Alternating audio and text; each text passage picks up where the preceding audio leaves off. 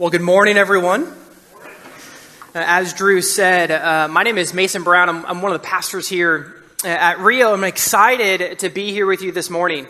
Um, if you're connecting with us online or, or, joining us in person, we are glad that you're with us today.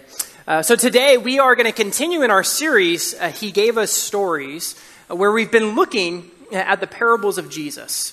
And, and if you were with us at the beginning of this series, you might remember that we explained that in each of these stories, and Jesus has this life transforming, paradigm shifting, eternally powerful point to make, and he uses the power of story to make it. Why? Well, because he wants it to be made in the most powerful fashion possible. In stories, what do they do? They, they capture our imagination, they, they draw us in. And many of us have experienced that uh, firsthand. Uh, recently, uh, my oldest son, Jaden, at night has asked us not just to read him a book, uh, but to tell him a story, uh, specifically about firefighter Jaden. Uh, and yes, the character's name is Jaden. Uh, I tried to change it to Marcus, but he was pretty adamant that his name should be Jaden. Uh, which I guess could cause some issues later down the road since we are telling him a made up story about himself, but we'll deal with that later. But nevertheless, uh, as we tell him this story about firefighter Jaden, who, by the way, is the hero of Possumville. Uh, you see his imagination just come alive. I mean, he is, he is drawn in, uh, so much so that he begins to anticipate what firefighter Jaden will do. I mean, will he save the cat that is stuck in the tree? I mean, I don't know. I mean, we'll, we'll figure that out tonight. Uh, but the point is, is that there is something powerful about stories. They draw us in. And they disarm us, and they capture our imagination. And here is what happens within these stories that Jesus shares with us. And it's that this life transforming, a paradigm shifting, eternally powerful point that he's trying to make is made with us. Before we even realize that it's made with us, and it's made with us in such a way that cannot be unmade, because by the time that we get to the end of the story, our hearts have already bought in and agreed with everything that he has said, whether we like it or not. It's kind of we get to the end of the story and it's like, okay, Jesus, you got me with that one. And so this morning, as we continue in our series, we're going to look at a story about two builders one who builds his house on the rock, and the other who builds his house uh, on the sand. And while this may be a familiar story to some, it's an important story. It's a story that is filled with both warning and hope. And now I know you're, you're, you're, probably aware of this, but home renovation shows right now are wildly popular. In fact, we have a, we have a whole channel, right, that's devoted to nothing but houses. We have tiny houses, we have selling houses, beach houses, fixer uppers, and one of my favorite shows, uh, which is called Holmes on Homes. And maybe you've uh, seen it before, but it's about a contractor named Mike Holmes and he comes to a home renovation project gone bad. Maybe you've been through one of these. I'm sorry if I'm bringing some PTSD back for you. Um, but in short, the, the project is just not going how you want it to go. Maybe the contractor that you originally hired just doesn't show up. Uh, maybe he quit halfway through. But it's just not going how you want it to go, and it starts to impact everything your, your, your finances, your, your family, and even your happiness. But then Mike comes. And he comes and he comes to make it right. He essentially he comes in and he and he assesses the situation and he corrects everything that has been going wrong. And he essentially he rebuilds the house properly from the foundation up. And this morning as we'll see Jesus is going to compare living your life to building a home. And the question that he wants us to consider is what are you building your life upon? And I want to encourage you to think about that for a moment.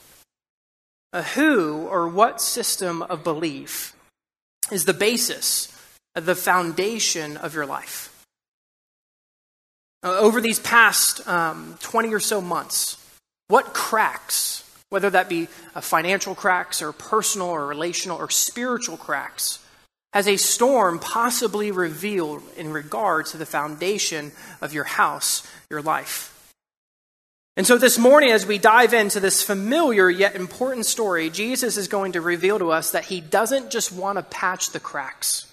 But he wants to repair the foundation. He wants to repair that which your life is built upon so that when the storms come, and as we'll see, they will come, and as the cracks begin to expose themselves, your house, your life will not be shaken. Why? Because it was founded upon the rock. And so, as we work through this story together, we're going to look at, at two houses, a storm, and then the results. And we pick up our study in Matthew 7, and starting in verse 27, this is what it says Everyone then who hears these words of mine and does them will be like a wise man who built his house on the rock. And so here we have house number one, a house that has been built on the what? On the rock. And if we jump down to verse 26, we're presented with house number two, and says, Everyone who hears these words of mine and does not do them will be like a foolish man who built his house on the sand. And, and so in this parable, we have the two builders, and they build two separate houses. However, I want to encourage you to consider the similarities between these two houses. On the surface, from all indications, they look the same. They might even be identical. Same design, same paint, same aesthetic, same, same materials. They're most likely listed on the MLS for roughly the same amount of money. They look very similar when the day is sunny, when the weather is dry, and when the wind is calm. But there's a great difference, isn't there? Beneath the surface, they couldn't be more different. One is built on the sand, and the other is built on the rock. And so, what is Jesus doing here? Well, from the very beginning, he, he's urging his listeners, he's urging us to look beneath the surface and to recognize that is what is under the house is just as important, if not more important, as to what is in and around the house. He's basically teaching that you can have two houses, two people, uh, side by side. And from an optics point of view, they can both look sturdy. They can both look strong and, and put together. But the reality between the two houses, the two people, is that one is strong and ready for the storm, while the other, as we'll see, is fragile and will be devastated when the storm comes. But see, here's the thing you won't be able to tell the difference until the storm comes. And we, we get that analogy that Jesus is using, right? I mean, the last time that you went to the beach, maybe it was last week or a couple years ago or a long time ago when you were a kid, um, but maybe the last time that you went to the beach and you created that amazing sandcastle, the one that had multiple levels, maybe you even dug a moat around it. However, no matter how epic it was, it was eventually destroyed. It was demolished by the morning. Why? Well, because as the tide came in, or sometimes in our case, when, when, the, when the tractors raked the beach, it was swept away as if it was never there since it had been built on the what? On the sand. And the people that Jesus was talking to would have understood this that much more. Back in that day, and Jesus, most likely, as he was sharing this story, as he was sharing this parable, he would have pointed over to a nearby valley known as a wadi. And a wadi is a dry riverbed that is positioned between two hills. And the wadi had this hard and dry um, and even kind of like sandy like valley floor. And so at first glance, it would seem as if this hard, dry, sandy like floor would be strong enough and, and sturdy enough to build your house directly upon it. And so someone new to the area might think, well, man, I, am not going to dig down to the bedrock and secure my house to that. I mean, who knows how long that could take? I mean, I'm just going to build my, my house right here on this hard, dry, sandy like floor. And to be fair, uh, for about six months out of the year, that guy would have thought that he made the best decision of his life. Because unlike the other guy who's, who's probably still, he, he's still digging down in the bedrock in order to build his house upon it. This guy, this guy who has built his house upon the sand, has probably had some, some extra time to, to create a beautiful garden. Maybe he even added a little koi pond and created the ultimate oasis in his backyard so that when he came home from work, he could just put his feet up on the couch and have all of life's worries pass him by. But see, here's the thing a storm is coming. And the people that Jesus was talking to knew that. The wiser man knows that while the wadi had this hard, dry, a sandy like floor, and even though it appeared to be strong enough and, and sturdy enough to build your house directly upon it, the Middle East, which is still true today, is known for devastating flash floods. And, and, so during the wet season, the other six months out of the year, they get close to, to 26 inches of rainfall in a very short period of time. And so all of a sudden, with no warning, it will begin to rain. And it's not a little drizzle. Because as it rains, the rain hits these hillsides and it, and it runs off and it pools towards the middle of these valleys and it creates this, this devastating flash flood that sweeps everything in the middle of these valleys away. That doesn't have a foundation, that is anchored, that is secured, that is built upon the rock. And the listener, he, he knew this. I mean, Jesus' audience would have chuckled at the thought of even entertaining the idea of building their house upon the sand. It was foolish. And so the question is well, what does it look like to build a house, a life upon the rock? Because we don't have to guess. Jesus, he tells us explicitly and what it should be. Look at the contrast that he makes between these two builders. In verse 24, he says, Everyone then who hears these words of mine. And I kind of want to stop there for a moment because before we go any further, we need to ask the question well, whose words and what were the words that were being said? And so Matthew, who's the author of this text, actually gives us those details uh, a little bit earlier on in his book.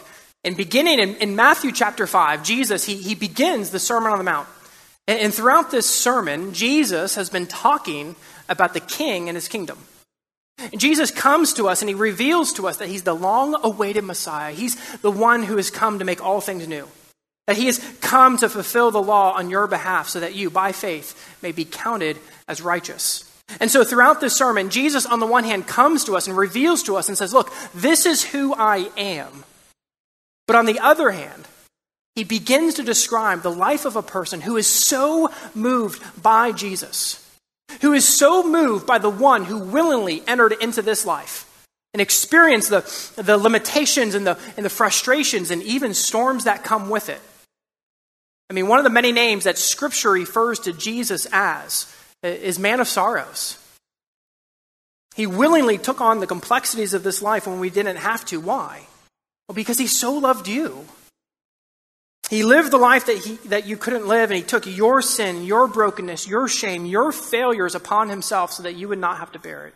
He died on the cross to pay the penalty for your sins, which is death, and he rose from the grave so that you can not just be forgiven and set free from your bondage to sin and death, but so that you could be clothed in his righteousness.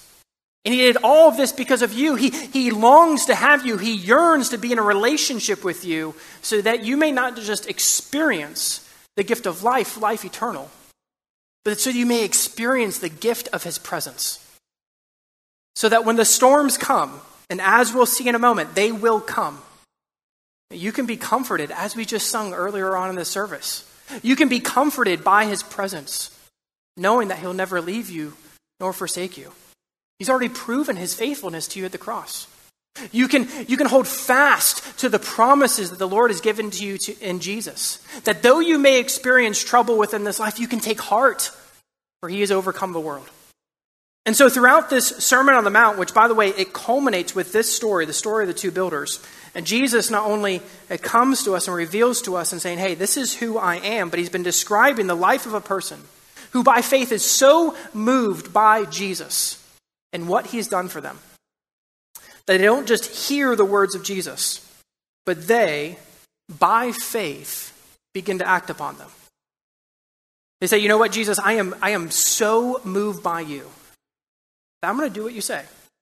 I'm going to allow your word, your gospel to infiltrate and transform not just my heart, but every aspect of my life. And Jesus says, Everyone then who hears these words of mine and who, by faith, does them, not just some of them, but all of them. It's, it's comprehensive. That does them will be like a wise man who built his house on the rock. And, and please note, Jesus is not saying here, He's not saying that our performance, our, our good deeds will uh, somehow dictate God's favor, his love towards us. Because as we know, that is the farthest thing from the truth. We are saved by grace through faith alone in Christ. I love how Dane Ortlund, who's a fellow pastor, he, he puts it this way. He says, You don't need to unburden or collect yourself and then come to Jesus. Your very burden, your brokenness, your shame, your sin is what qualifies you to come. No payment is required. I love that.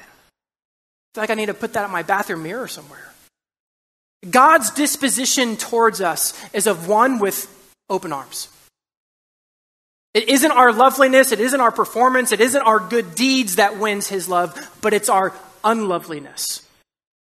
And so while we are saved solely by the radical grace of our Savior, whose arms are open wide, like this, well, to whom? Well, as it says in verse 24, everyone.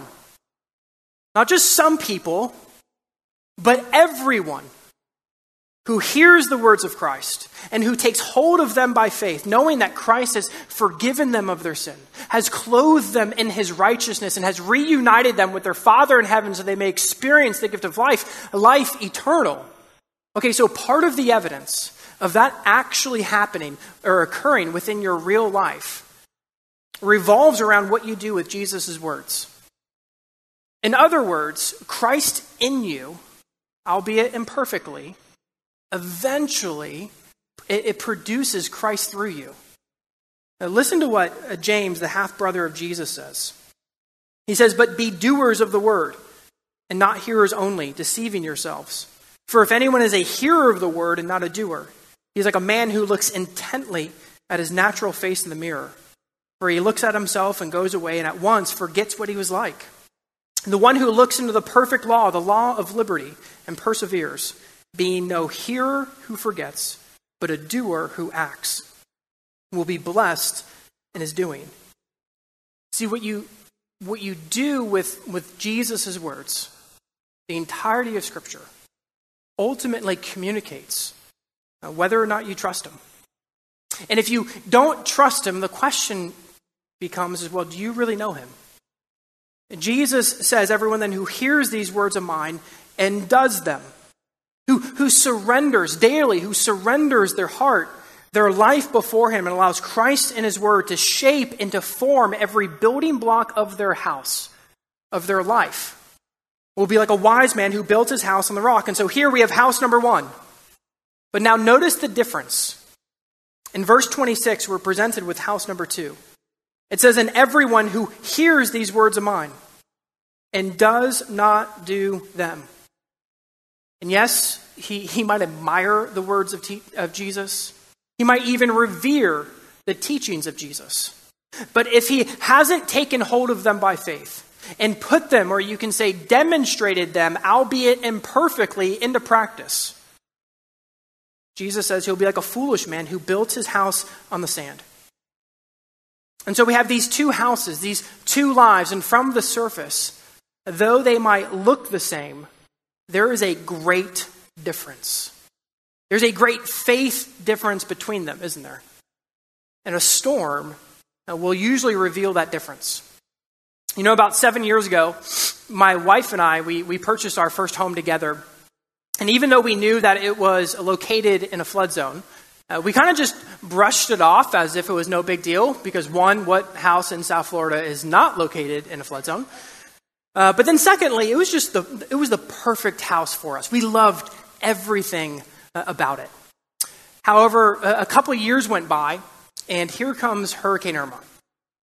And even though I had a time to, to prepare for that storm, I mean, I'm that guy who's, who's watching the Weather Channel constantly. Like, I'm not sleeping, just, just pounding coffee, just watching everything known to man. And so, even though I, I thought I had time to prepare for that storm, I mean, to such an extent that I not only put sandbags around all of my exterior doors, and I'm not just talking about a couple, I'm talking about like 30 to 40. Like I was a hoarder of them, okay?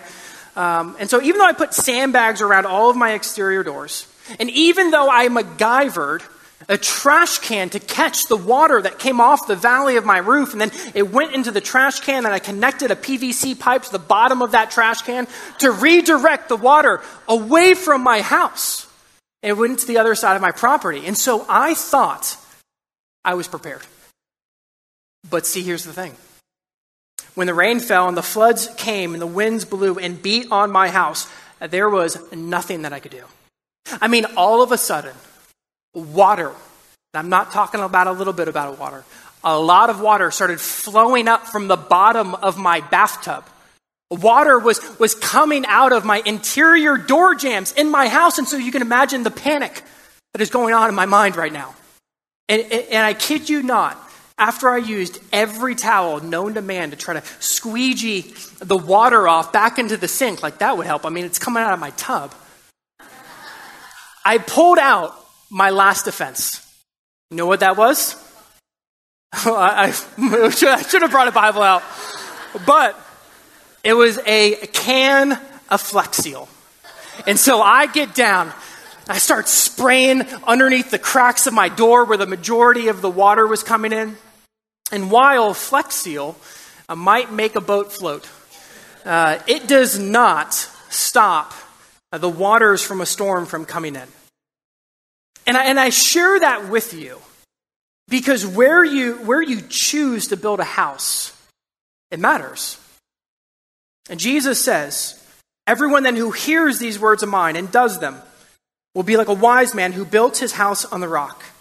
And the rain fell, and the floods came, and the winds blew, and beat on that house, but it did not fall, because it had been founded, because had been anchored to the rock, which is Christ and his word. And then he continues on, he says, But everyone who hears these words of mine and does not do them, who hasn't taken hold of them by faith, will be like a foolish man who built his house on the sand. And the rain fell, and the floods came, and the winds blew and beat against that house, and it fell. And great was the fall of it. And so within this parable, we, we have uh, two houses, two builders, and they experience the exact same storm with the same set of circumstances. However, one has the foresight and considers the future, while the other doesn't. One is a, is a wise use of time and resources, while the other is a foolish use of time and resources.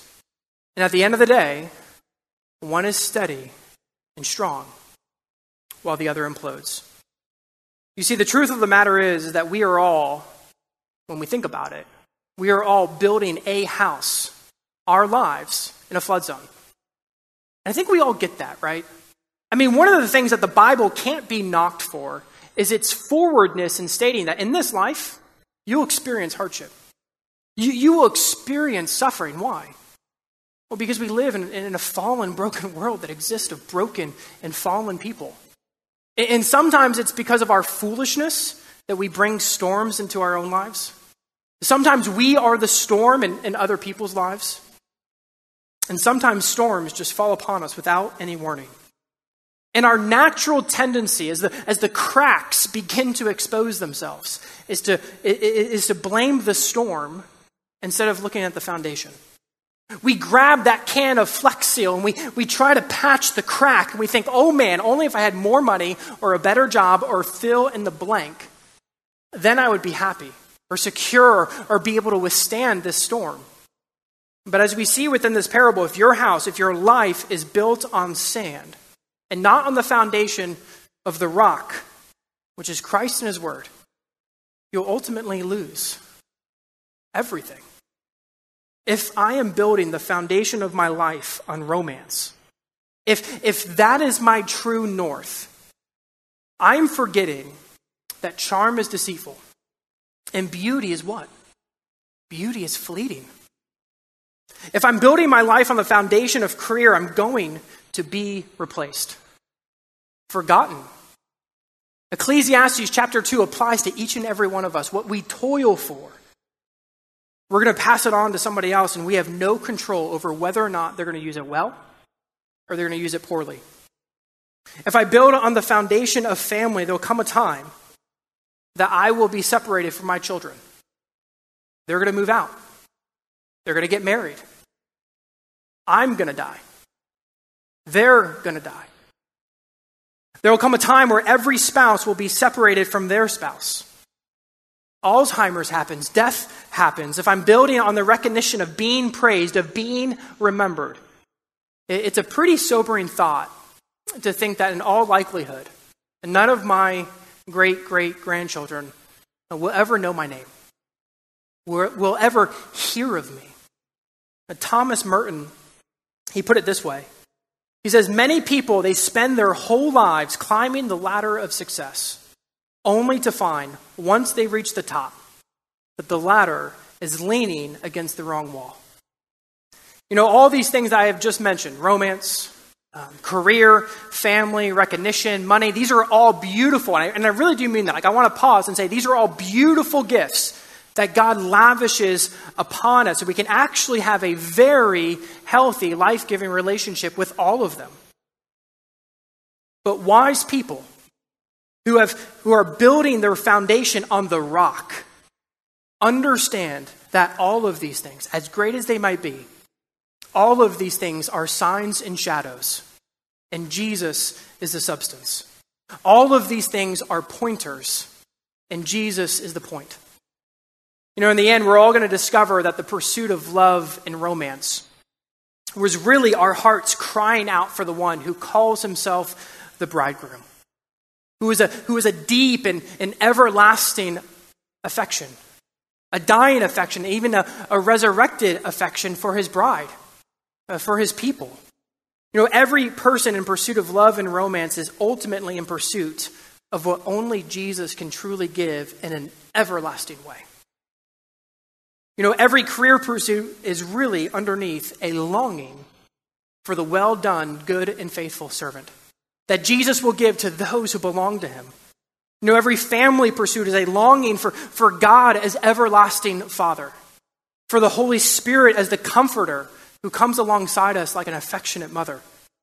Where Jesus, who is both our big brother, who's not ashamed ever to call us his brothers and sisters, and also the bridegroom to the bride.